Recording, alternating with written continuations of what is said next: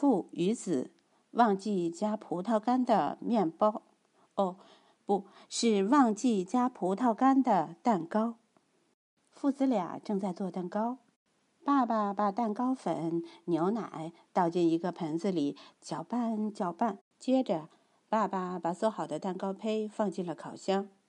然后，父子俩开始静静等待蛋糕出炉。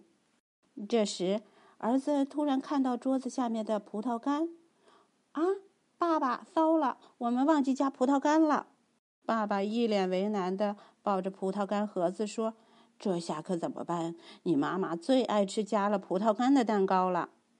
儿子想了想，突然兴奋地说：“我有办法了！”然后儿子跑回了自己的房间，从墙上取下了他的玩具枪。儿子把自己的玩具气枪递给爸爸，爸爸说：“做什么呀？”然后儿子又把葡萄干递给了爸爸。哦，我明白了。你是让我用你的玩具气枪把葡萄干打进蛋糕里，对不对呀？太好了，好儿子，真是个好办法。于是父子俩趴在地上，爸爸拿着玩具气枪瞄准了蛋糕。